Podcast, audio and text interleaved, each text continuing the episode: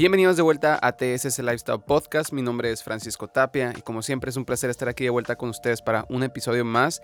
En este episodio me acompaña mi hermano de sangre Héctor Tapia, que es un papá emprendedor, permacultor, chef, entre muchas otras cosas.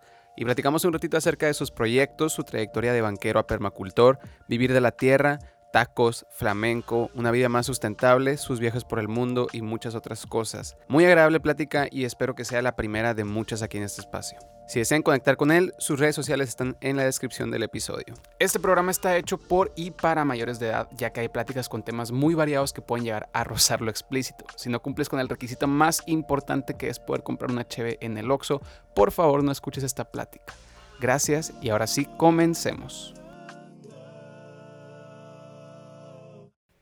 Bueno, carnal, ¿qué onda, güey? ¿Cómo andas? Bien, aquí. Qué aquí curioso, me- güey, platicar enfrente. Sí, aquí de me mi- traes. Aquí me traes en chinga, qué rollo. Hace un chingo que lo quería invitar a este vato y no sé por qué nunca nos animábamos, güey. Ya, teníamos los micrófonos en San Pedro y todo, pero pues así, así se van posponiendo las cosas, güey. Se tiene que dar, ya se dio. Y cuando se tenga que dar, pues aquí andamos. ¿Y qué pedo? ¿Cómo te trata la, la vida de jefe? La vida de padre. Oh, Pues la neta está bien retadora siempre. Está bien curada. O sea, ya tienes un propósito por qué caminar, de alguna manera, algún rumbo. Y pues la neta estoy gustando el viaje porque sí es algo que y nosotros sí lo queríamos. Pues. Sí, claro. Eh, Y ahorita están en el medio, en el mero éxtasis de lo nuevo, ¿no? Ajá, sí, es otro rollo. Y luego ver el- la combinación perfecta, pues la neta. ¿Por te pone muy feliz. La combinación perfecta de genes, güey. Mm. Mis amigos me dicen lo mismo. Sí, es otro pedo.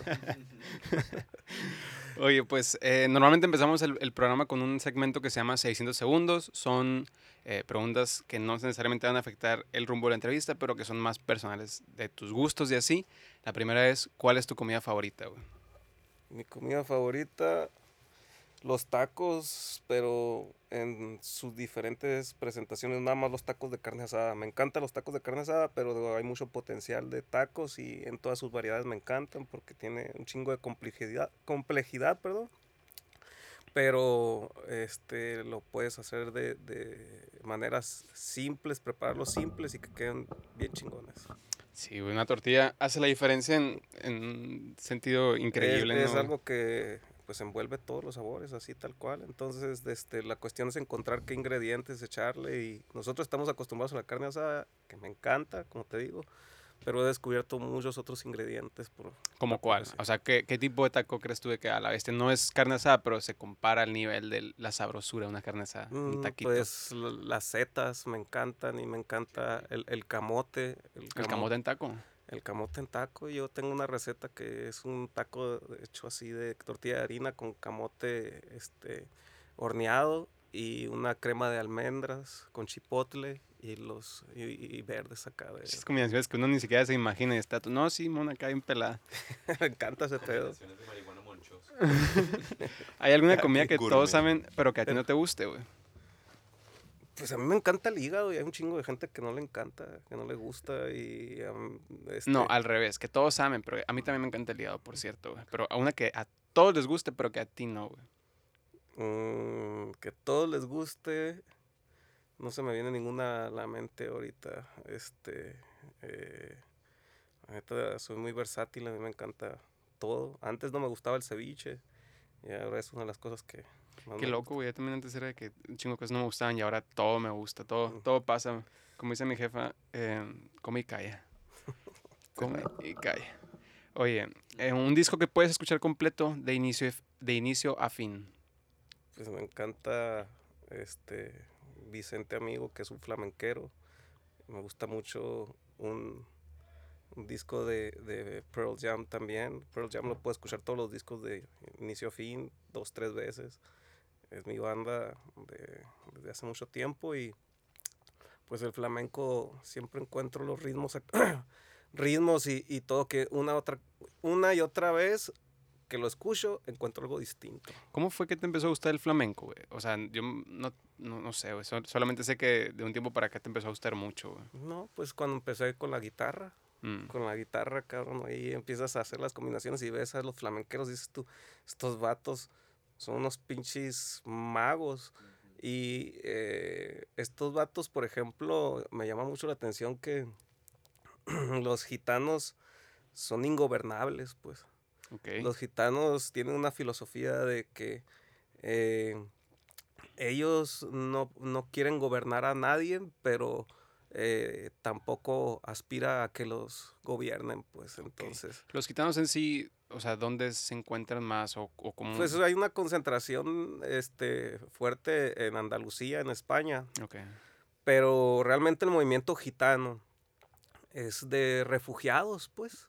Es de nómadas, es de gente que fue exiliada en sus países por cualquier razón, guerra, hambre, este, cuestiones económicas. Y encontrar la manera, de la profesión de, de, sobrevivir en el camino. Y ellos, estos vatos vivían en caravanas. Entonces iban descubriendo puntos, en cada punto que llegaban, iban descubriendo nuevos sonidos, iban descubriendo nuevos ritmos. Inicialmente la mayoría de los gitanos son exiliados egipcios, por eso traen esos ritmos acá. Pero este, cuando llegan allá a España y se encuentran con la guitarra, también este, española, empiezan a hacer su magia y empiezan también a meter ahí lo que es la caja de sonido. Y en la caja de sonido principalmente es la base de eso, de lo que es ahorita la música del reggaetón y todo lo contemporáneo que lleva algún tipo de percusión acá. Y que todo eh, ese movimiento en sí viene como de, de, de Egipto acá. De sí, la mayoría, sí, la mayoría. Y también se extiende por el norte, pero son diferentes tipos de, de gitanos, ¿no? Eh, los gitanos nórdicos traen otro cotorreo que, por ejemplo, por ejemplo cuando ves la, la serie de Peaky Blinders, ahí también hay gitanos, pues. Hace rato que la quiero empezar y no me, no me daba el tiempo. varias personas me la han recomendado y todos de que no mames, está bien chingona. Y empecé a ver el primer episodio y siempre es como, se he curado, Tienen la fama los gitanos de que son truculentos, que son acá, este, estafadores. Ok, ok. Y... ¿Te sientes identificado con un gitano? En tu forma de ser. Me siento identificado con la filosofía, en cierto punto, pero este, eh, la música que ellos, eh, bueno, la música que ellos este, enseñan y la música que ellos tocan y la música que ellos transmiten es mucho de, de este, eh, de la nostalgia del pasado, de la esclavitud, este, de la libertad. Y es algo así como que el movimiento mm, americano africano. Sí, es un movimiento que la neta, eh, pues muy poca gente la conoce. Y cuando yo empecé a ver la magia de estos vatos en, en, la dedicación que tenían, por ejemplo, en la guitarra, son súper dedicados y ellos empezaron a sacar nuevos ritmos que se le llaman palos flamencos y es este increíble verlos en vivo, pues, y de por sí escucharlo acá, toda la armonía está el arpegio, que traen, el este los palos flamencos, las rumbas, eh, la soleá, y cada uno tiene un significado y cada uno tiene, por ejemplo, eh, una intención, ¿no? Hay unos que sí son para, pues, obviamente, eh, expresar dolor, nostalgia y otros amor. Entonces, el, a, mí me cautivó mucho eso y empecé, gracias a, muchos de esos artistas flamenqueros, a, empezar a, tocar la guitarra, a practicarla. O sea pues. que con, por los gitanos te gustó la guitarra y por la guitarra le agarraste más amor y apreciaste más el flamenco y todo el movimiento. Deja tú, los gitanos y su música, su amor lo atrajo a lo bien. Okay sí, ah, fíjense bien, o sea, ustedes entienden al, a, lo que es la música de flamenco por gritos y por la cuestión del zapateo y los cantadores que son escandalosos. Pero hay muchos artistas que si nos vamos ahí a los ritmos, hay los tocadores que son los guitarristas, que estos vatos no, a veces no, no cantan ni nada, y nomás con el, el, puro sonido ya traen una pinche melodía bien cabrona que cautiva, güey. Entonces, eh, hay, hay mucha cultura en ellos y eso me encanta. Pues ya saben lo que pienso yo, este, ya me conocen de la música esta de moderna. moderna que a veces, bueno, no toda, pero sí hay unas que digo que no tiene mucho sentido, pues. Sí, claro, güey. Ah, y ahorita más sé porque el, el, el, el, hacer música aparte se volvió una herramienta muy fácil, o sea, se volvió algo que literalmente cualquiera puede hacer ya, pues, o sea, ya está en Mm. las computadoras, todos los sonidos ya están sintetizados y digitales, o sea, es diferente, pues antes tenías que clavarte horas y horas a- intentando desarrollar agilidad en los dedos y desarrollar, pues, eh, habilidad en un instrumento y te- inclusive te tienes que ir a la teoría y así, y ahorita ya no es tan Y necesario. para llegar a tocar en la radio, esa era la meta de todo. Simón, antes Ujú. era como que, la- que mi música pegue, se escuche en la radio, ahorita ya Y ya todos lo escuchan. pagas una publicidad y un chingo de ah, Island Boy, ¿sabes? O sea, Sí, el factor viral es diferente ahorita, no sé, güey. qué locura, ¿no? Pero bueno, en esta generación estamos y tenemos que, que, Adaptarnos ni pedo, güey. que sobrellevarla, Sí. adaptarse. A- o sea, Pero, pero, o sea, está bien, o sea, me refiero que hay que hacer disrupciones, ¿no? Pero, de este, los Pero- contrapesos están suaves, Ajá. pero te digo, no la chingues, pues, a veces. o sea, No, sí, no hay de la- todo, la pues, jales de más. Está bien exacto. que haya de todo porque pues, no tienes que escuchar lo que no te gusta. No, a mí me encanta la diversidad, pues que fuera de que uno esté Exacto. restringiendo todo. Yo como permacultor, uno de mis principios básicos es este No rechazar nada. el tener biodiversidad, pues, el lo verga de todos los factores, pues. A huevo.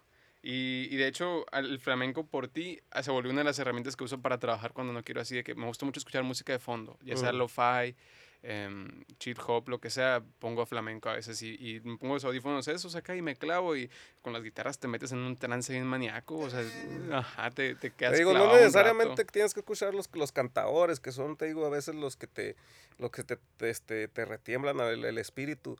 Eh, pero los, este, eh, los tocadores, puedes poner unas rolitas de ellos y tienen unas pinches piezas que son casi, casi magistrales. O sea, son magistrales y son piezas, este artísticas bien completas, bien macizas y complejas. güey. Entonces, el lograr apreciar eso me ayuda mucho a mí a, a- a, pues, este, eh, a que en los diferentes palos flamencos no me aburra, no me aburren esa pinche música, entonces la puedo estar escuchando. Ahora en el puto Spotify, en el pinche Spotify ese me salió que lo que más escuché en todo el año, que fueron mil veces, eh, fue una canción de flamenco. Neta, a la bestia. Ya te imaginas. Oye, ¿cuál es un libro que has leído y recomendarías como loco? ¿Te gusta mucho? Mm, Pues ah, yo he leído algunos eh, de diferentes géneros. Te puedo recomendar, por ejemplo, de fantasía. Pues obviamente yo leí Game of Thrones y El Señor de los Anillos. Para mí son libros bien este, eh, bonitos en, en una cuestión épica, fantasiosa. Súper simbólicos aparte. Y tienen un mensaje bien cabrón. O sea, conciencia. eh, Tolkien, que es el autor, era un vato muy humano porque vivió cosas muy fuertes en la Segunda Guerra Mundial. Y me encantan sus, sus, este, eh, sus, algunas cuestiones eh, de, de resemblanza a, la, o, este, de, de similitudes hacia la guerra y, y- y- el libro y la fantasía. Y este y toda la poesía que lleva, o sea, toda la línea, todos los comentarios, todos tienen un pinche un significado profundo, cualquier línea que leas, a cualquier oración tiene algo acá. Y hay un vato, hay un personaje bien chingón que es el Gandalf, que es el mago, ¿no? Y cualquier ráfaga que te dispare de- del libro acá es una enseñanza, Te deja pensando, te deja quemando un poquito de cinta. Sí, te deja machín. Oye, y, y de otro género, o sea, tú... De otros géneros, por ejemplo, eh, mm, de realismo mágico, léanse Cien años de soledad, es otro pedo. Eh, de enseñanzas para la vida, a mí me encantó Siddhartha, o sea, no tiene, tiene progenitora Siddhartha, es, una, es un libro que me dejó mucha enseñanza. Progenitora. Y de este, ¿y qué más? Bueno, y de negocios y de las cuestiones de finanzas y de las cuestiones de liderazgo. Hay un vato que me gustaba mm, este, leer, que nunca me aburría, que se llama Robert Greene. Y tenía varios libros, que uno de ellos se llama Las 48 leyes del poder y otro Mm. que se llama Las 33 estrategias de la guerra. Mm, ok. Este, esos dos eh, son muy buenos y no te aburren. Es como la Biblia, agarras el, el libro y a veces que agarras la Biblia, abres el- el- la Biblia y eh, hay un versículo, pum, te lo lees y dices, ah, esto está pasando. Ah, pues igual con el, Y el es de que es Robert Greene. pensamiento maquiavélico, o sea, esa madre es. Este es puro poder y puramente así dominar. Por ejemplo, y Maca- entender sobre todo, no tanto como para uno estar enfrente y atacar, sino para saberse defender. El libro que escribió Maquiavelo se llama El Príncipe y hace muchas alusiones Robert Greene en sus libros, este, Las 48 leyes de poder, a- a- o parafrasea mucho de los libros, de, bueno, mucho de- del libro de Maquiavelo, del Príncipe, hace cuotas ahí, hace alguna historia que sale en Maquiavelo, este, que, que la puso, sí, de los, del samurái este también, el- el- el- el Mus- Mis- Misashi, eh, Musashi, Musashi, el de los este, cinco anillos de Musashi también, que es súper, es al nivel de las, este, de las est- eh, estrategias de la guerra de Sun Tzu, Ajá. que es un libro que normalmente lo recomiendo mucho en la El arte de la universidad, el arte de la guerra, perdón. Este, y, y también igual lo hace mucho alusión y me encanta. Entonces esos libros yo les podría dejar de tarea.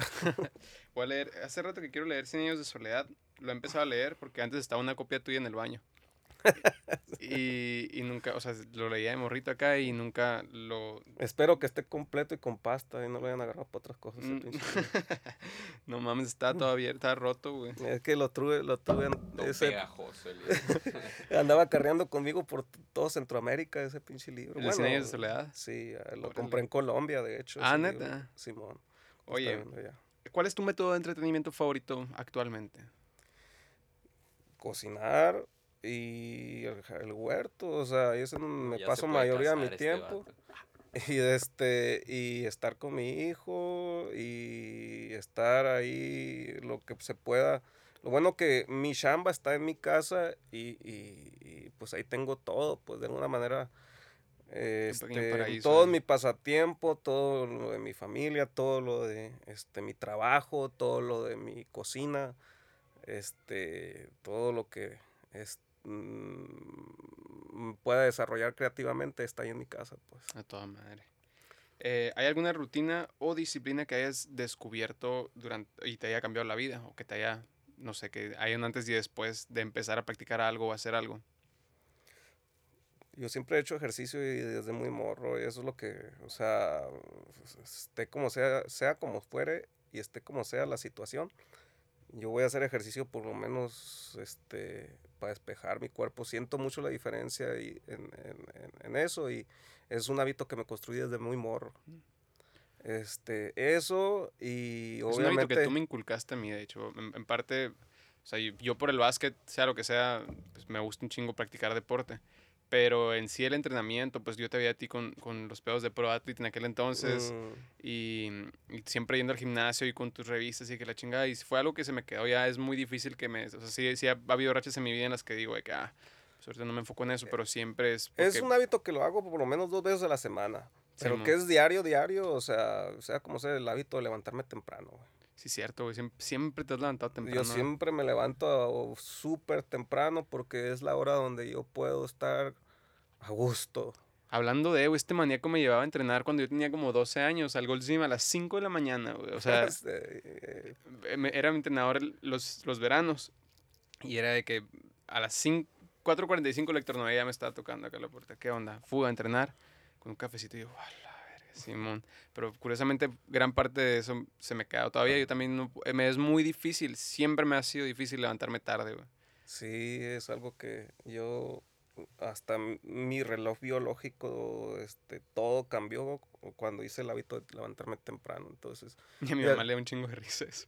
ya no lo puedo dejar. ¿O ¿Qué, qué le dice o qué? Nada, pues me, le da risa que, por ejemplo, ahora que se anda rayón y así, que, que terminan de chambear y, mi mamá dice, no, pero a las 8, a las 8 Héctor Noé ya está dormido, ya no cuentes con él, ya a dormir. Llegan las 8 o 9, ya está dormido.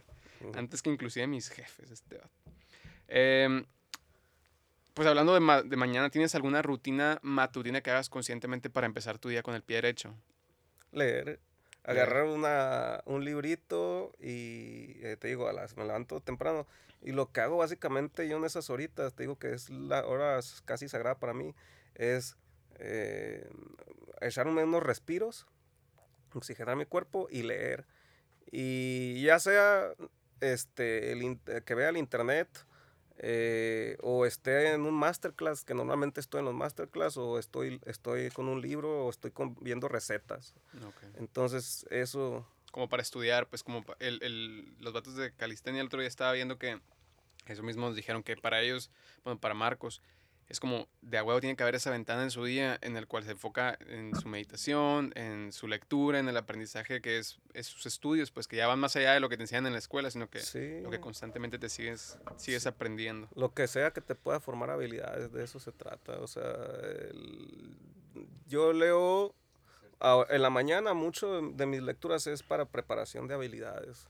Ya lo de la cuestión eh, de entretenimiento, este, eh, de ocio. ¿Se te olvida?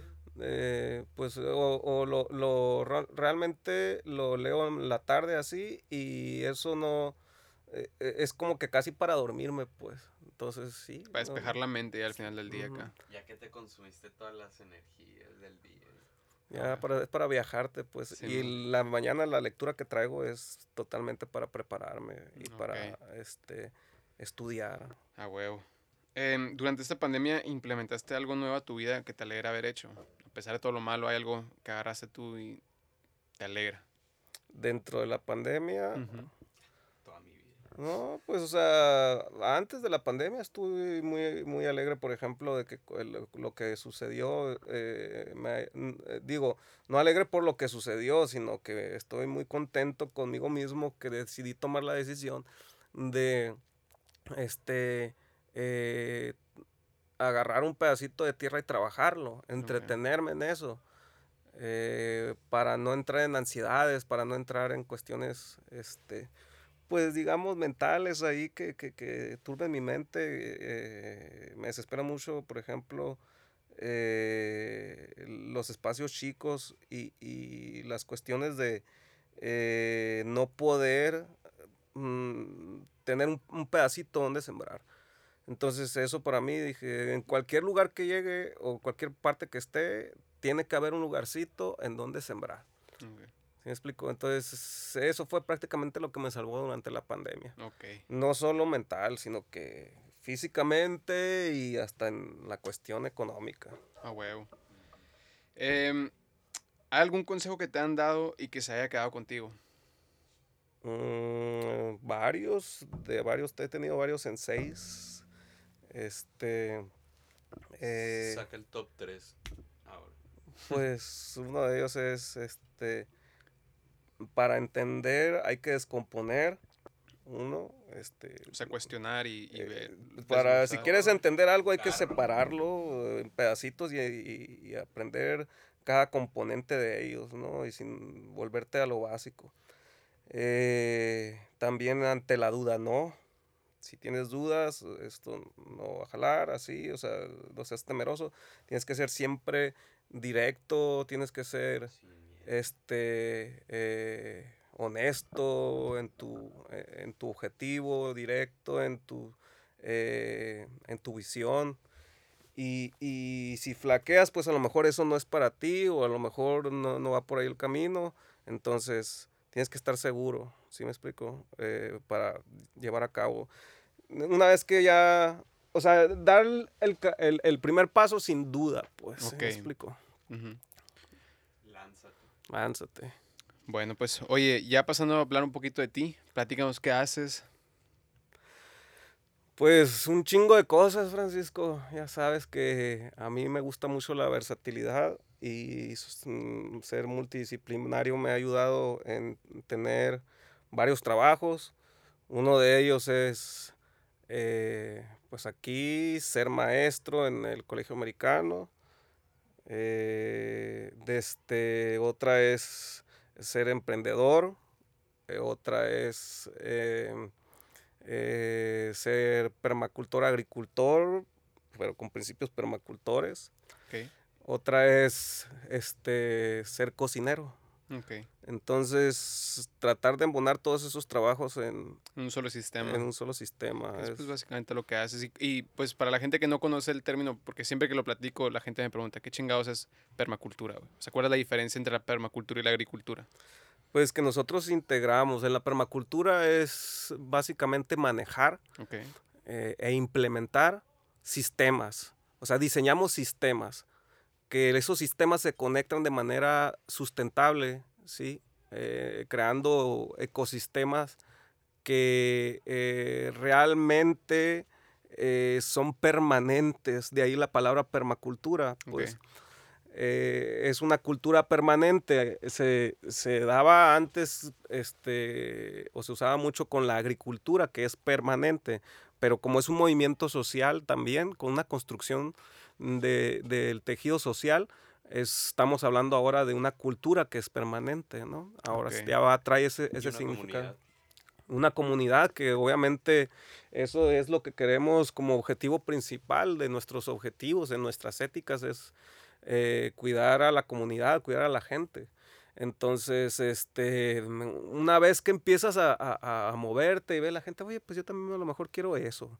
Y se empieza a formar y empiezas a tener ahí otra persona que van, viene siendo de tu parte, de tu comunidad, de tus principios. Y son gente que hasta les tienes confianza en un chingo de cosas, porque trae tu visión. Danos ejemplo de algún sistema de permacultura. Sistema de permacultura en la periurbe, por ejemplo, es manejar pequeños sistemas de animales como este, eh, aves eh, de postura, gallinas de postura, por ejemplo, que eh, las tienes ahí con varios propósitos, que las conectas con que las puedes conectar con el sistema que tienes de agricultura, las puedes conectar con el sistema que tienes de manejo de residuos, la tienes, la puedes conectar con tu manejo de producción de alimentos, ya sea de la carne o del huevo. Eh, las tienes ahí también o las manejas no solo para que este, eh, te den outputs, o sea, pueden darte inputs para otras cosas y eh, estas mismas gallinas pueden hacer, puedes hacerla tú con una visión, con un diseño que trabaje en la tierra para ti. Porque entiendes el comportamiento de esos animales, de las gallinas, por ejemplo, sabes que están rascando el suelo siempre están rascando el suelo, entonces tú necesitas mover la tierra o que, eh, eh, limpiarla y semiararla, digámoslo así. Usas a las gallinas para que trabajen para ti, pues sí me explico, y luego que fertilizan la tierra con su popó y luego ahí siembras y lo que tratas es de hacer, conectarlos hasta que se haga un loop, un loop sustentable que ahí se quede permanentemente un flujo energético que sea más constructivo que destructivo, ¿sí me explico? Ok, es como un, sistema sustentable, pues autosustentable. es lo más, lo más práctico que yo he encontrado en, cuestiones eh, de movimientos sustentables, porque ahorita yo veo mucha sustentabilidad falsa, la neta veo muchas cosas que eh, son un bill marketing y eh, estoy en... Este, ¿Cómo cuáles? Pues el utilizar la palabra sustentable en sí, número uno, este, sin tener mucho conocimiento de lo que conlleva, ¿no? O sea, eh, el hacer un zacate, eh, pintarlo de color verde ya, o sea, y poner plástico ahí no significa que eres sustentable, porque estás ahorrando agua, entonces no sabes para qué sirve el suelo, este, no sabes cómo capturar o almacenar el agua, Muchas de las cosas que son sustentables así a primera vista no son sustentables a largo plazo, o sea, no son permanentemente sustentables, porque todo bien, podrás estar eh, previniendo o haciendo ciertas cosas a favor, pero también estás haciendo un chingo de cosas en contra de lo que es longevo y de lo que es, pues en sí sustentable. Sí, pues en lo que realmente cierras el loop. O sea, un sistema sustentable es tratar de, este, que, de cerrar esos ciclos. Y eh, yo veo cómo usan la palabra así a, la deriva y se la ponen a miles de negocios, o utilizar la palabra verde, o utilizar la palabra green, porque es un pinche negocio fresa, no sé. Pero este, eh, normalmente eso es en lo que yo he notado, que, hay muchas discrepancias en sustentabilidad, pues. Y el simple negocio que se dice sustentable debe de tener en consideración hasta cómo reintegra su basura o sus residuos en su mismo negocio, pues, para que le genere lana, para que ese mismo negocio cierre el loop. Entonces, mm, muchas de las cuestiones este, sustentables o sostenibles, que eso son- mm, tienen pequeñas diferencias. Eh, yo no estoy de acuerdo que se usen así a la ligera y creo que la gente debe de tener más educación en lo que es un sistema sustentable antes de empezar a implementar eh, de este implementar eh, La palabra. la pues. palabra en sí, ¿no? No, pues ahorita mismo con esto que nos estás diciendo ya prácticamente sabemos que tenemos a un líder, a un guía, a alguien que sabe. Sería interesante que pudieras, pues ya que tienes todo lo que necesitas para, para compartirlo, pues crear una comunidad, empezar a compartir información, como tú dices, eh, quitar esos esas mentiras que hay, ¿no? Esos tabús de, de la palabra, del mismo trabajo. Esa, ese marketing que nos han metido a la cabeza de lo que es bueno para el planeta y lo que uno debe de hacer y sacrificar, todas esas chingaderas que yo antes también inclusive, o sea, era lo que yo creía que era correcto, como los, pope- los popotes, que, ah, esto es lo que está chingados al mundo. Y en sí, o sea, es, es parte de un sistema bien jodido que en el que el consumidor es es el culpable. Obviamente sí, pues tenemos muy malas prácticas, muy malos hábitos, tenemos una visión equivocada, pero en sí todo viene desde arriba. O sea, es, es difícil que tú como ser humano de que digas, ah, pues voy a dejar de consumir popotes y eso va a salvar el mundo, porque en sí lo que está chingado son las producciones masivas, los, eh, las, las malas temporalidades en la comida, inclusive los sistemas de que la gente, ah, quiero calabaza y no es temporada de calabaza y es muy fácil conseguir calabaza porque la traen de otras partes del mundo y luego ese transporte contamina, el plástico en el que lo envían, o sea, es un sistema que va más allá de lo que nosotros como consumidores podemos hacer a primera impresión. Yo creo que eso se tiene que cambiar con base a hábitos y con conciencia de lo que es verdaderamente verde, sustentable. Pero mira, lo- la, la- perdón que te interrumpa, carnal, pero la, con- el, el consumidor, aunque tenga gran parte de la culpa, eh, en, la- en los hábitos de, este, comerciales, eh, es la producción de Los- nuestros alimentos, la número uno. corporación, pues, o sea, Pues, la corporación mm, puede de alguna manera este, apoyar en, en- en los métodos, pero eh, lo que no se voltea a ver es la, la comida. O sea, mm, como es... Mm, Pues fuera de eso, carnal, fuera de los GMO, fuera del tema eh, de los transgénicos, de los fertilizantes. eh, Que el, el también son pedo, o sea, obviamente sí tiene un chingo que ver, pues, o sea, por lo, lo- el tema de los monocultivos. Y es a donde quiero llegar. La falta de educación en la, en la gente, en su comida, de dónde proviene y de la variedad que existe y que pueden consumir, este, porque eh, el desconocimiento es el que lleva al cerrazón de, de las especies, pues entonces, eh, si la gente demandara cosas que, que, pues se pueden producir localmente y cosas que son eh, inclusive se pueden forrajear a, a- los productores les tuviera que cambiar ahora sí el mercado, les tuviera que cambiar ahora sí la producción, porque la demanda iba a ser otra, pues. Siento como tú que lo importante, más que querer cambiar, por ejemplo, las empresas, ¿no? A las corporaciones o nosotros reducir el uso de cosas, porque eso al final de cuentas es limitante. El cerebro nos los están limitando, encapsulando en un, pues en una misma idea, ¿no? Pero siento que lo más importante, así como tú lo comentaste, es la educación. Empezar desde el principio. En vez de enseñar cómo hacer menos o usar menos, más bien enseñar a cómo usar lo mismo y, e inclusive la basura para hacer más. Como tú dices, residuos, usarlos para algo más. O sea, en vez de educar a quitar cosas, usos, no usar cosas, mejor enseñar a producir, a trabajar la tierra, a aprovechar tu basura en tu jardín. a- Concuerdo, pero creo que parte del aprender a, a- o sea, como dices, a usar, es entender que es lo más sustentable es trabajar con tu localidad y con tu comunidad. O sea, que las especies que se dan aquí, las flores, la- las, las verduras y todo que se dan en temporada es lo que se debe comer, ¿no? Porque pues vuelve a lo mismo, es un sistema que si la gente no sabe y le se le hace muy fácil que todo el, todo el año puedes comer esto Ujú. Pues es, es algo que no se da en tu localidad en ese tiempo y lo tienen que traer. Te digo, es un sistema que va más arriba de, de- de- por eso mismo la falta de conocimiento y no entendemos porque es algo que estamos acostumbrados, que no?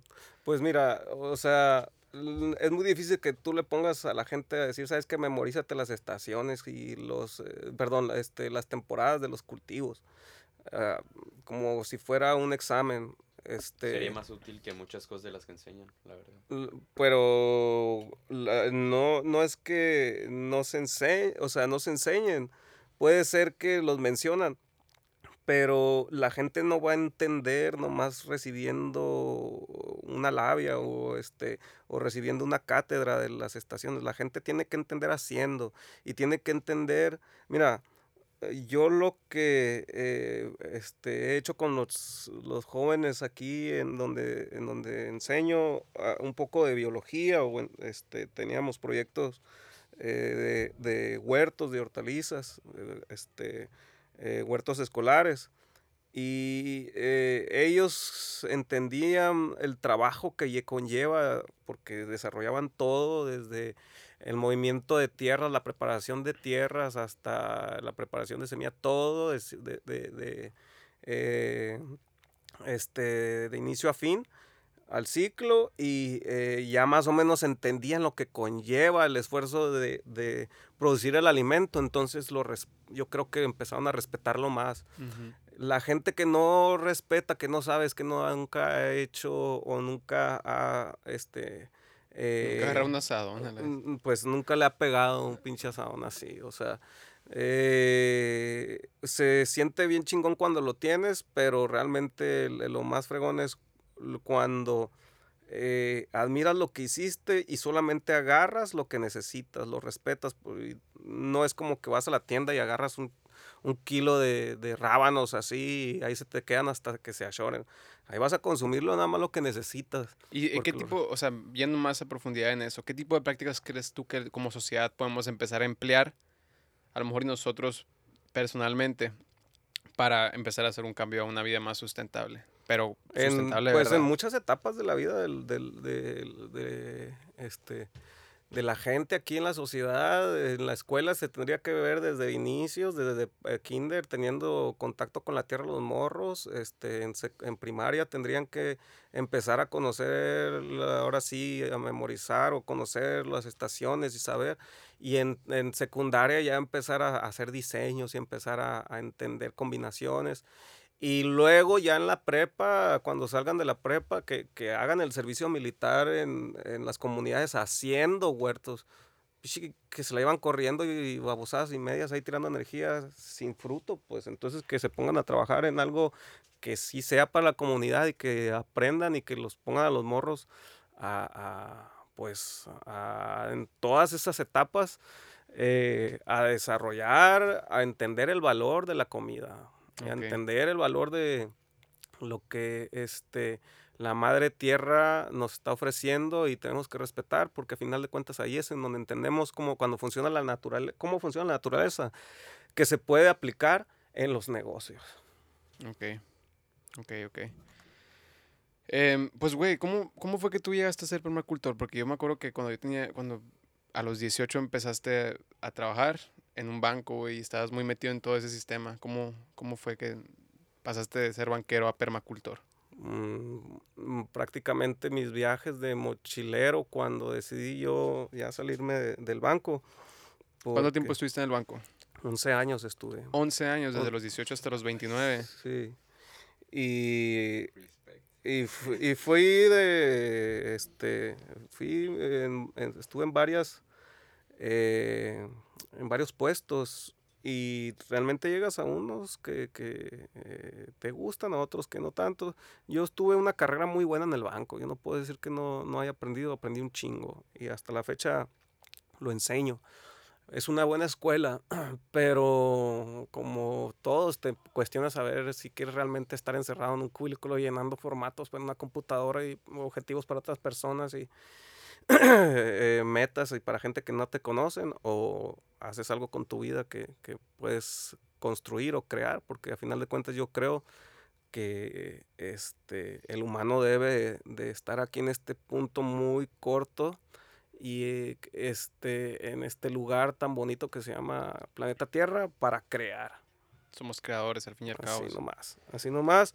Entonces eh, yo entendí eso, desvío mucho mi tensión y ¿sabes qué? Y yo ya O traía sea, la tú estabas en el banco trabajando, fue cuando empezaste a captar que necesitas empezar a crear, que necesitabas empezar a, Sí, a los 28, 27 años, este, ya necesito hacer algo con mi vida que realmente me emocione, me apasione, que me levante. Llega un punto en que ah, te levantas y ay, otra vez, que el comité de crédito, a que lidiar con esto y a llenar miles de papeles, a perder tu tiempo unos una semana entera en la computadora digitalizando, porque en aquel entonces a mí me tocó la transición de físico a digital, entonces ya te sabrás que... Para todo el papeleo, pasándolo tú todos los pues, días. Puta madre, sí, desmadre, sí.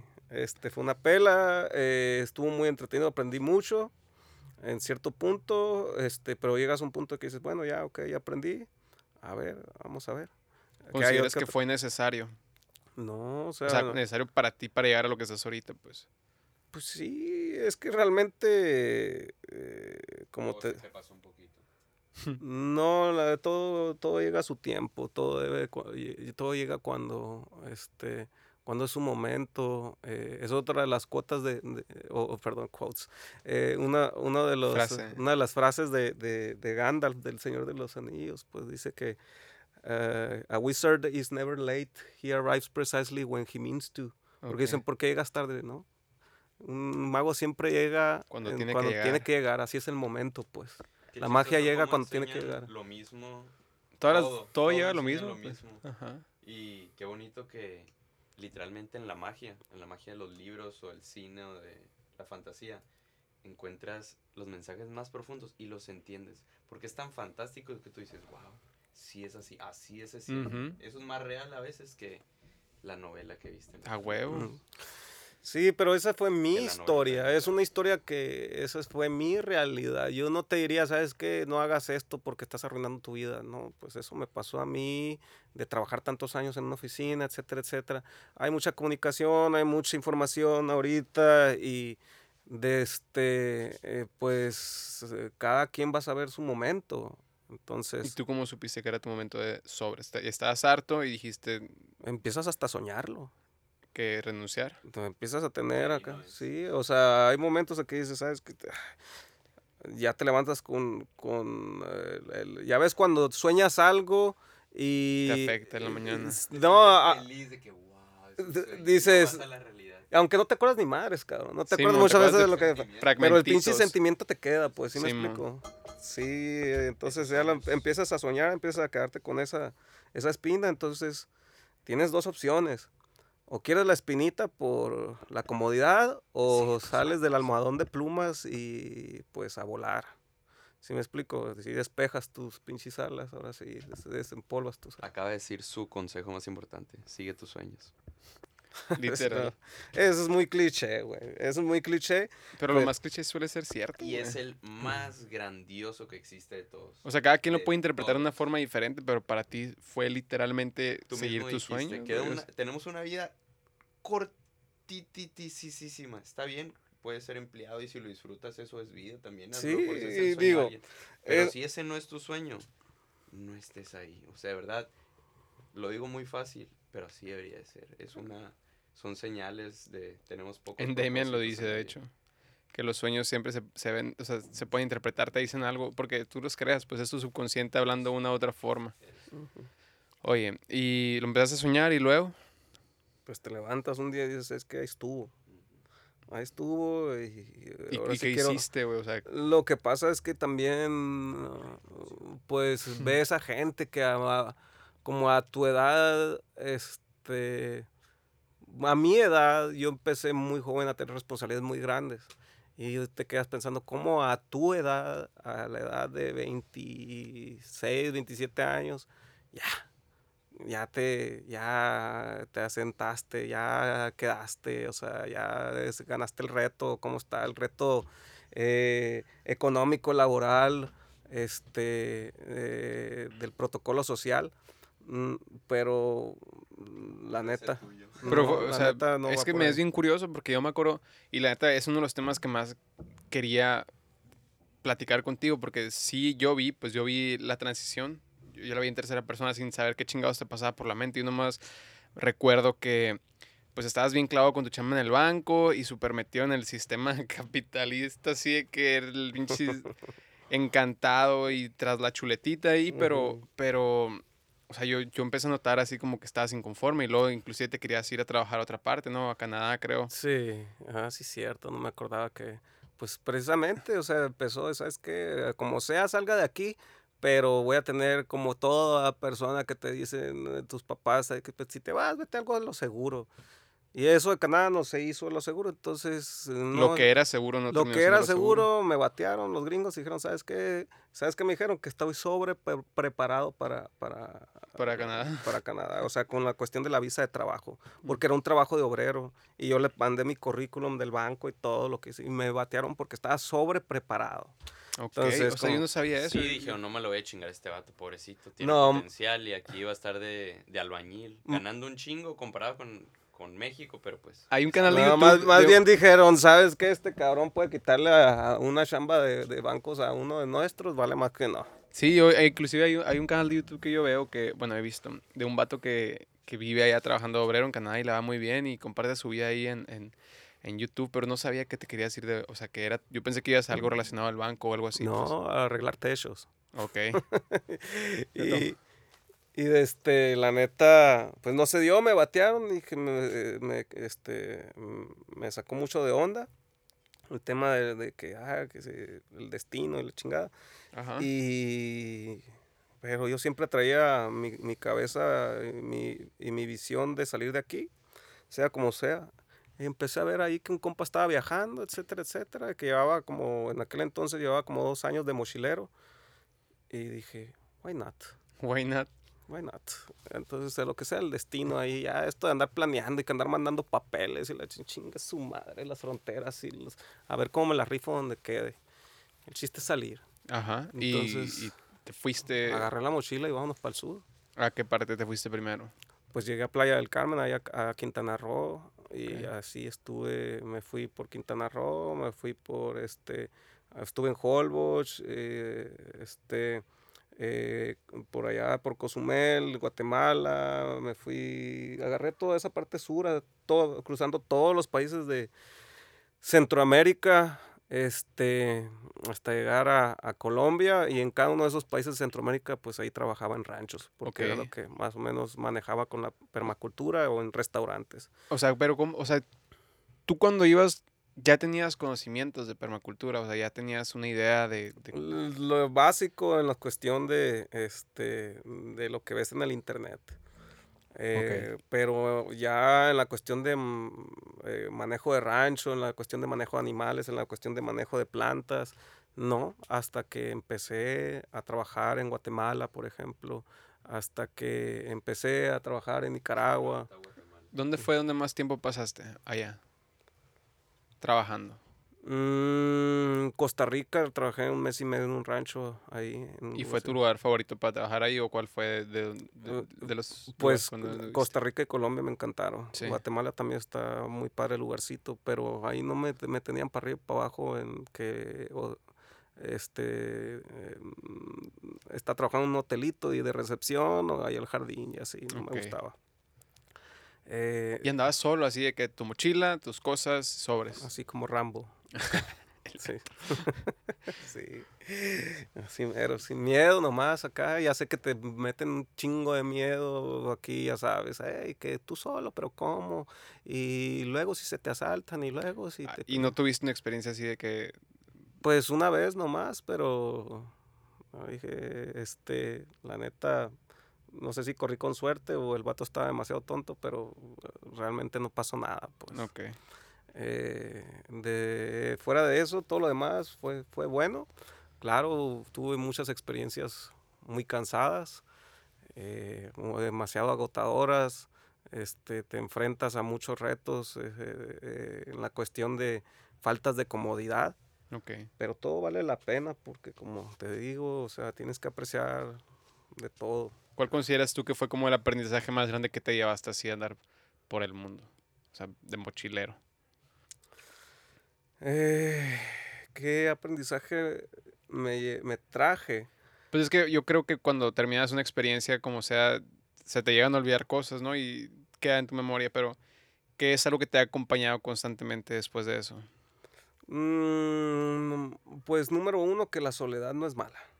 Ujú. En la soledad suele haber muchas respuestas. Tengo muchas posibilidades, este, eh, yo sé que, o sea, se, se piensa que uno mm, como humano no debe estar solo, pero depende de la etapa, ¿no? Ujú. Sí, hay etapas y creo que hay una etapa en la vida de que eh, debe uno de tener su tiempo solo, no estar dependiendo de alguien, de una pareja, de padres, de hermanos, de una figura, de un role model, de un ídolo, menos de esas cosas. O sea, si quieres encontrarte, vete unos ratos a andar de ermitaño en la soledad. Es la tarea principal que tenemos, ¿no? Aquí venimos a encontrarnos, ¿no? no o sea, haciendo cosas que experimentando y todo, ver qué realmente es lo que nos llena. Sí, para que después con esa claridad mental ya puedas crear algo. Ok. ¿Sí me explico? Ajá. Entonces, para mí eso fue uno de los mayores aprendizajes. No es malo estar solo, disfrutar de la soledad, eh, encontrar lo bello en las cosas simples. Eso fue una de mis, también una de mis grandes enseñanzas ahí, el cómo eh, estar con las, eh, lo más austero del austero, casi paupérrimo en comodidades, a poder disfrutar las olas del mar ahí tranquilo, a poder estar ahí en un lugar donde eh, en tu carpa escuchas todos los movimientos de vida nocturna, todos los movimientos de la mañana, este, eh, eh, la adrenalina de, de, de a ver cómo vas a sobrevivir ahora, ¿sí me explico? Entonces sí se siente uno muy eh, este, eh, liberador, se siente muy liberador, perdón, cuando eh, realmente ves que puedes manejártelas en tu vida, pues así solo. Ok. En donde estés, en cualquier parte. Oye, ¿y tu gusto por la cocina, güey? ¿Cómo se dio? O sea, La permacultura a mí, cabrón, me abrió un chingo las puertas en la cocina por conocer los ingredientes. Eh, y, y como tienes acceso a tantas maravillas de ingredientes, lo que sigue ahora es transformarlos. Entonces, eh, la gente aquí es muy complicada para que le puedas meter algo nuevo. Eh, entonces. Sí, pues, o sea, Hermosillo yo lo veo como que la capital de los pinches. Ponles y eh, los pe- burros. de los de, de la comida uh, de la junk food de Estados Unidos, pues sí me explico. Eh, todas esas invenciones o, o cre- momentos creativos de crear un pinche burro sushi, por ejemplo. Este, para No mí, mames, güey. Hay burros de s- 10 kilos ya. O sea, es como una. Bañar hamburguesas en pinche Esa madre, güey, que- queso. es- No, no sé, ni te la puedes comer, no sé cómo se la come la gente. O sea, ca- físicamente, cómo agarras una hamburguesa llena de queso así. Ayer estaba viendo la historia de, uno de los restaurantes estos de, de Ciudad de México, así como de los más fresitas, creo que se llama Carajillo, güey. Que te ponen la hamburguesa así en, en un, en un pinche recipiente plástico alrededor y luego la bañan en queso. Un putero. Güey, no lo entiendo, güey. No Mm, entiendo no cuál se es puede el ni punto comer, ¿no? Eso, no disfrutas los ingredientes, no disfrutas de las combinaciones. Bueno, el caso es que el tener acceso a todos esos ingredientes me obligó a mí a estudiar cómo transformarlos. Y eh, también, l- obviamente, mm, ya una cosa lleva a la otra, estudiar, conoces a chefs, conoces a, a gente de aquí de México que trae un movimiento similar al tuyo, empiezas a, a- a- a conectar y, y a practicar y a transformar y entonces a probar y experimentar y cada vez te quedas con un- una habilidad o una técnica nueva que quieres utilizar otro ingrediente para transformar y es un círculo así interminable creativo que puedas tú este que no te aburre Ujú. entonces eso me fascina a mí me fascina encontrar esos ingredientes me fascina transformarlos me fascina ver cómo esa energía que yo apliqué me la estoy Vuelve volviendo a meter a mi cuerpo Hay una frase que tú me dijiste una vez que, que, que me gustó un chingo, güey, que es mi energía vuelve a mí. De hecho, la tengo apuntada, güey. Ujú. y, y, o sea, y es bien curioso pensarlo porque literalmente el año pasado o antepasado que yo empecé por primera vez así a tener mis primeros contactos con la tierra, con trabajar ahí que te echaba la mano. Cuando al principio de la pandemia, el irme a trabajar contigo ahí dos, tres días a la semana que Ujú. estábamos ahí volviendo a hacer todo, esa madre me cambió por completo un- mi perspectiva en un chingo de cosas. Para empezar, me, me dio a entender mucho más de los procesos de la comida. Me dio a entender también que estamos muy acostumbrados como seres humanos a tener todo de inmediato. Estamos en un sistema que nos da, nos premia por existir nomás, que no tenemos que realmente, o sea, sí trabajamos para comer, pero trabajamos para alguien que no tiene nada que ver con nuestra comida directamente, pues, o sea, Ujú. no estamos verdaderamente viendo nuestra energía. Y cuando tú me dijiste eso, sí me quedé pensando un chingo como que estás tú pegándole al piso, bien cansado, que es una putiza si nunca le han pegado al piso, neta, vayan, agarren un, un, un Un asado y un, este, eh, y un talache. Simón, y una pala ahí y buena suerte, cabrón. Ese es el, mi tío siempre me dice ahí, es el mejor ejercicio que puedes hacer. Y es cierto, mi papá también lleva un chingo de tiempo. No, verás, agarra un, ahí que nos veía entrenando, agarra un eh, asadón ahí, pégale al piso. Es el mejor ejercicio cardiovascular, es eh, high de intensity espalda, training, Simón, güey. Antebrazo, no, hombre, sí. Y luego es bien rewarding, es bien gratificante ver, y es, ni siquiera es, es lo más lejano a la gratificación instantánea posible, creo yo que, o sea, que ahorita vivimos en un mundo de sobreestimulación y todo es gratificación instantánea y le picamos 10 botones a la computadora y ya tenemos un mundo de posibilidades. El tú enfocarte en crecer tu comida, en empezar como semilla, o sea, y en sí es una pinche metáfora constante, güey. Estás poniendo tu semilla y le estás dedicando el tiempo, le estás dando amor, la estás cuidando, la estás regando, le cortas las hojitas que se ven malas y eventualmente te da la mejor comida que puedes probar. Y yo lo, lo puedo, o sea, lo puedo testiguar. Yo, yo he visto, yo he probado la comida que preparas con lo del huerto, con los ingredientes que tienes ahí, los huevos de las gallinas. Todo es mucho mejor, creo yo. Lo, lo disfrutas más, sabes de dónde viene. sí, Y ahorita estamos en un mundo que también toda nuestra comida, como mencionó ahorita Neto, está genéticamente modificada ya. O sea, realmente no sabes en qué confiar, pues, en, el tema de las comidas. Pues, pruebas cosas ahorita que no saben más que agua, pues. eh, tan estructuralmente cambiadas que, que realmente llegan a ser insípidas. ujú. Pero bueno, entonces, una vez que pruebas eso, there's no turning back. sí, está O cabrón. sea, yo ya no puedo volver a hacer eh, la, eh, llegar a un lugar en donde no pueda yo tener un espacio donde pueda producir mi comida. No puedo llegar a- o, o no puedo pensar en parte de mi gastronomía en donde no puedo utilizar ciertas hierbas. Ok. ¿Sí me explico? Entonces, eh, pues mm, muy difícil también que, que ande comprando tomates. Ok. ¿Sí me explico? Y más ahora que cuestan como 45, 50, 50 pesos. bolas el kilo, güey, qué loco. Yo nomás agarro ahí del jardín. Del Todo huerto, está subiendo un montón también, o sea, ¿cómo crees tú que la raza puede empezar cada vez a inclinarse más? O sea, que lo ves difícil que cada vez la gente se acerque más a crecer su propia comida. Y no, no toda, pues ni siquiera tienes que ir a los extremos, pues, pero acercarse más a, a crecer su propia comida. Mm, eh, divulgación y educación, pues, o sea, necesitamos a, a muchas personas, muchos, este, eh, muchos agentes que sean promotores de, de lo que estemos haciendo para contrarrestar lo que, eh, lo que está agresivamente ahorita o bien intensamente impulsando el mercado, pues entonces eh, tener esa conciencia para poder eh, para poder empezar es muy importante. ¿Sí me explico?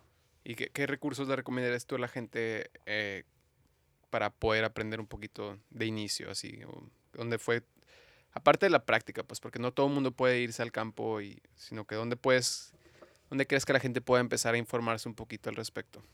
Info- aparte en tus redes sociales a huevo. pues. Informarse, hay un, un montón de cosas ahorita dispuestas o availables online, ¿no? Hay muchísimas, pero eh, aquí hay este, instituciones como Color Tierra, por ejemplo, organizaciones civiles que apoyan con el tema de el aprendizaje de, de- ¿Qué es color tierra? O sea, Color Tierra es una asociación civil que tiene como objetivo principal enseñar las prácticas permaculturales.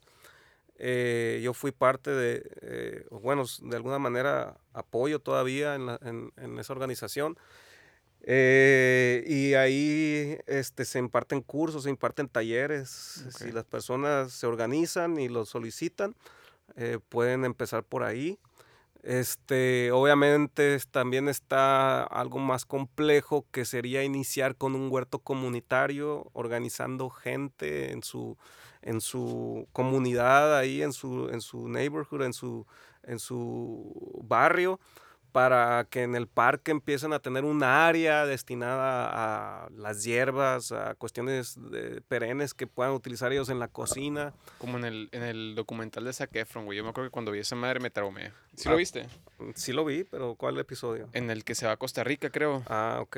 Que llega así como a un. Sí, llega a un rancho permacultural. Ajá, güey. Está bien pasado de lanza como. Ahí hay mucho, pues te digo que allá en, en, en, Costa Rica, donde me quedé en el rancho, así es, así. Así igual, una Ah, villita acá donde la gente se levanta y va y corta los eh, Así. ingredientes con los que van a. Así, pero está más chingón porque tiene, tiene, eh, este, eh, tiene la función de hotel también.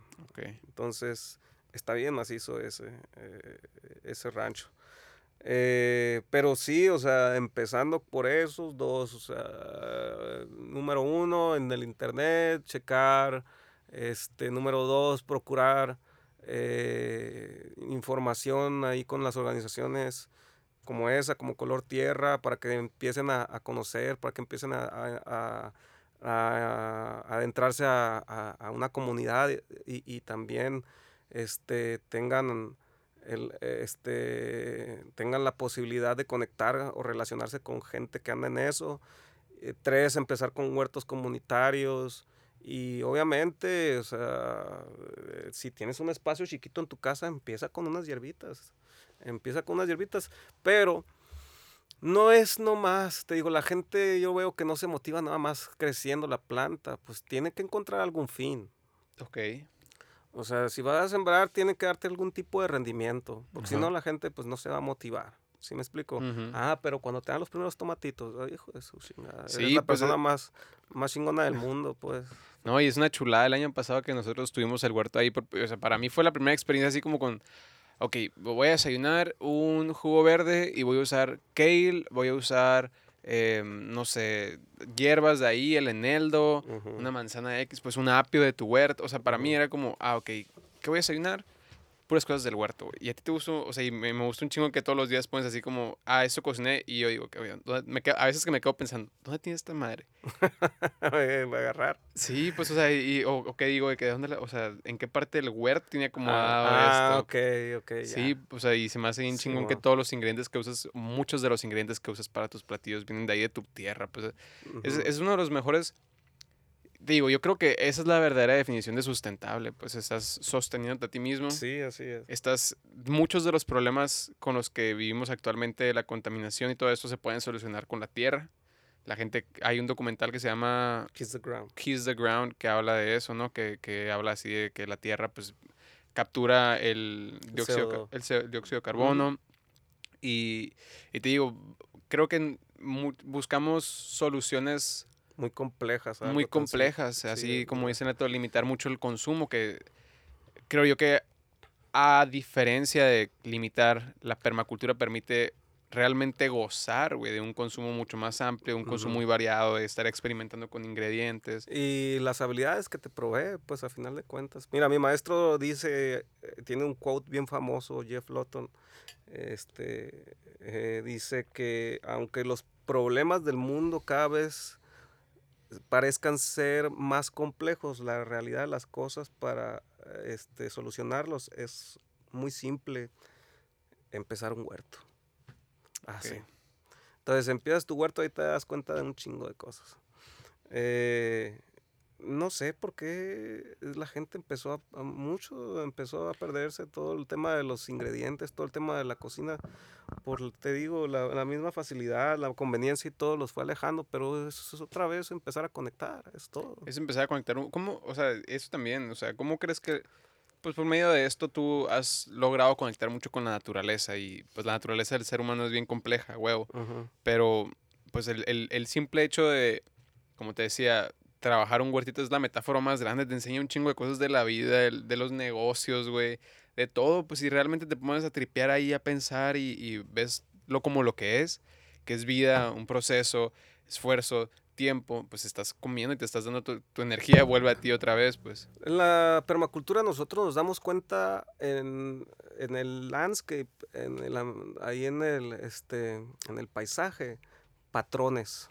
Ok. patrones que se repiten y que son de una fuerza con otra. Entonces, eh, Ahí donde termina, por ejemplo, la cerca, choca el viento, que a la vez trae nutrientes para esa orilla. Entonces, eso lo vas a ver repetido en cada extremo, en cada orilla. ¿Qué es lo que te deja de enseñar eso? Bueno, si hay nutrientes ahí, en esa orilla, aprovechalos. Ahí puedes hasta hacer crecer cosas sin necesidad de andar fertilizando, porque ahí hay un patrón que te dice que es cuestión de nada más de observar y te dice, ¿sabes qué? Ahí hay fertilidad, aprovechalo. Pero la gente dice, pero ¿cómo voy a sembrar en, el margen? ¿Cómo voy a sembrar yo? ¿Cómo voy a tener en las orillas? Eso es lo que nosotros tenemos que quitarnos eh, como, como paradigmas en, ah, pero ¿cómo va a estar bloqueando la visión? No, pues puedes sembrar algo precisamente para tener privacidad o puedes este, sembrar algo que trepe esa reja.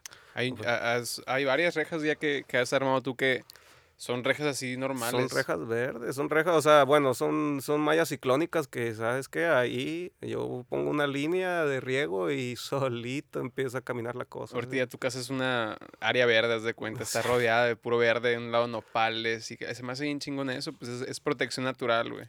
Es usar los elementos a tu favor, güey. Así es. Oye, pues, carnal, eh, muchas gracias, güey. ¿Ya? Ya pasó una hora y diez. ¿A poco? Ajá, para que veas. Está bien. Es el, es el primer episodio, espero que muchos, güey. Seguro, seguro, claro que sí, carnal. Ahí em, estamos. ¿Dónde te puede encontrar la gente, güey? Pues tengo este en mis redes sociales de el negocio que es este Ah, pues platícanos, de hecho se me pasó a preguntarte de Terraza, güey. terraza, Terraza HMO es el, es el Instagram y es un negocio que está eh, con la visión permacultural en donde nosotros tenemos eh, utilizamos del huerto eh, flores comestibles y también este utilizamos pues el espacio para poder ensamblar y hacer plantas de ornato y llevarlas a, domicilio. Este, y ahora empezamos con esta nueva modalidad que, eh, pues cuando dicta el huerto que hay ciertas cosas en temporalidad, en temporada, perdón, mm, yo cocino y este, este nuevo proyecto que traigo se llama Cocina de Huerto. Chingosísimo. Entonces, lo que tenga ahí en espacio disponible eh, de lo que haya brotado en el huerto, de la variedad, es este, lo que voy a cocinar en esa, en esa temporada. Y todo from scratch. Ok la, bueno, la mayoría de las cosas. ¿no? La semana pasada tentaste una eh, lasaña bien buena. La hace como dos semanas, unos tallarines y todo es con, o sea, desde scratch, ¿no? De la, pasta, desde scratch la hago con los mismos huevos de las gallinas de ahí. Este, entonces, base puro huevo. Eh, todo lo que son las ensaladas son de los verdes de ahí alguno que otro ingrediente principal, por ejemplo, el de la vez pasada fueron diferentes variedades de calabaza que, con la que se armó la lasaña, la, nomás que con diferentes técnicas de cocimiento de cada una. Eso me gusta un chingo, güey, la, lo, lo, que haces con un ingrediente, que creas un chingo de sabores diferentes, texturas diferentes, y eso también es otra cosa que las flores comestibles, algo que yo ni conocía y que me ahora me gusta un chingo, me, queda, me causa mucha curiosidad y, e inclusive seguido menciono el, el árbol Aquel que tiene una flor que sabía sandía, literalmente una sandía que te metes, una florecita. La roja, la, la, ese es la, el arbusto del colibrí, se llama. Y es, bien loco porque cosas que uno ni siquiera se imagina. O sea, tú ves flores y dices, ah, qué bonitas. Pues. Pero ya vas y las, las pones en el platillo o en una bebida y le cambian y le agregan sabor, le agregan textura. Es, es diferente, pues es otro tipo de cocina que creo yo que es más consciente, y más es la cocina en donde procuramos utilizar todas las etapas de la planta. Si hay una, una parte que eh, se manifiesta en, eh, en, alguna etapa que se pueda utilizar ahí, hay que procurarla. O sea, pasan otros dos meses y va a haber otra parte que puedas utilizar con diferente sabor de la misma planta. Entonces, mm, es, es, más que todo, pues aprovechar lo que se pueda. Ok. Aprovecha lo que se pueda. Pues cabrón, de nuevo muchas gracias, güey. Gracias a ti. Estuvo muy entretenido, muy padre, bien a gusto. Pasó de volada. Este, qué bueno que me dieron chance aquí de explicar lo que es la permacultura. Ojalá y la gente eh, empiece a voltear un poquito más al movimiento, empiece a, a, concientizarse número uno en, en- en sus este en la cuestión de dónde vienen sus alimentos eh, y Sí, raza, la neta, eso es algo que yo lo puedo hablar de mi propia experiencia. Y es bien cabrón cuando te das cuenta de lo alejado que estás de lo más esencial. O sea, todos los días comes tres veces, todos los días literalmente, inclusive el ayunar y todo eso es, es sorprendente, pues es, es algo fuera de lo común. O sea, estás muy, estamos muy acostumbrados a nomás ir por nuestros ingredientes al súper, ni siquiera tenemos idea de, de lo que se, o sea, de, de dónde vienen, de los procesos que llevan, si son procesos que ahorita que estamos todos cagados, que es el miedo más común, quieran o no, estamos todos cagados por el futuro, que, que es lo que sigue para las próximas generaciones, inclusive nuestra generación está aferrada, a- y esa es una conversación que tengo seguida con mis amigos, pues no tener hijos y Mm. ya no, ay, está muy jodido el mundo. Pues es los cambios que uno puede empezar a hacer son los cambios básicos, como saber de dónde chingados viene tu comida, güey, y darte cuenta de que es lo más esencial. Tus nutrientes vienen del suelo y, y tú tienes que saber qué chingados le, echan a tu comida. Estamos en un mundo que todo, solamente se rige por dinero, güey. Entonces, a las corporaciones y al- a las empresas no, nomás les importa la producción y que sea un sistema que esté en un flujo continuo, continuo y de hecho, ahorita que estamos viendo cosas como en China, güey, que, que hay, hay un déficit de agua y por eso... Es que las economías crecientes son puras pendejadas, o sea, no existe tal cosa, la economía se basa en recursos naturales y cuando se acaban los recursos naturales se va a acabar el crecimiento económico, o sea, no es un, no hagan mucho eh, Barullo. barullo con el tema del, de que, ay, ahora crecimos en el PIB de 3% nada más, ahora tenemos que llegar al 6, 7%, patrañas, hombre.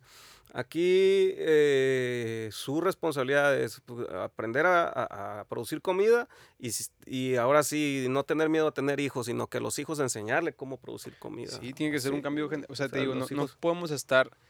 Yo creo, güey, solamente hablo de mi opinión, pero no podemos estar tan desconectados de lo, te digo, más esencial, pues lo que comemos tres veces al día, que es un pinche... Y aparte ya ni siquiera nos dan ingredientes, o sea, neta, si te pones a analizar la, una bolsa de ingredientes, ya todo está, ahí sí que son ingredientes químicos completamente alterados, pues no sé, está bien cabrón que estamos bien desconectados de, te digo, lo- nuestra comida, no sabemos ni de dónde viene y ni siquiera sabemos qué chingados trae. pues, o sea, estás comiéndote un plátano que ni siquiera sabes si es mitad plátano o mitad plástico. Pues eso estoy exagerando por completo. Pues, pero sí estamos a ese nivel de desconexión, creo Sí, yo. hay que volver a conectar, esa es la cosa. Pues.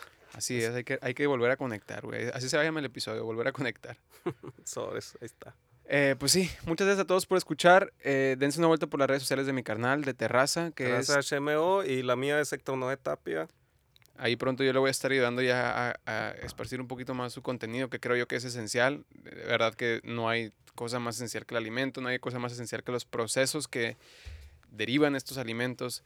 Entonces, carnal, gracias por acompañarme, neta, que yo respeto un putero lo que haces, me gusta un chingo tu trip, me gusta un chingo y es algo que desde, pues, como mi hermano mayor, güey, siempre ha sido una persona a, a la que yo admiro y Gracias, carnal. las decisiones que tú has tomado que te han llevado a lo que es aquí, cada quien puede pensar lo que quiera, pero para mí es de lo más respetable, te has guiado por ti mismo y, y, eh, eres una persona muy admirable, güey. Síguele chingando y vamos a hacer que este mensaje se comparta lo suficiente como para crear un poquito de Gracias, conciencia. carnal. Me va a hacer llorar. Te voy a esperar una cheve. Gracias, Raza. Nos vemos en el próximo episodio. Espero que lo hayan disfrutado tanto como yo. Gracias. Cuídense. Bye bye. Nos vemos. Peace.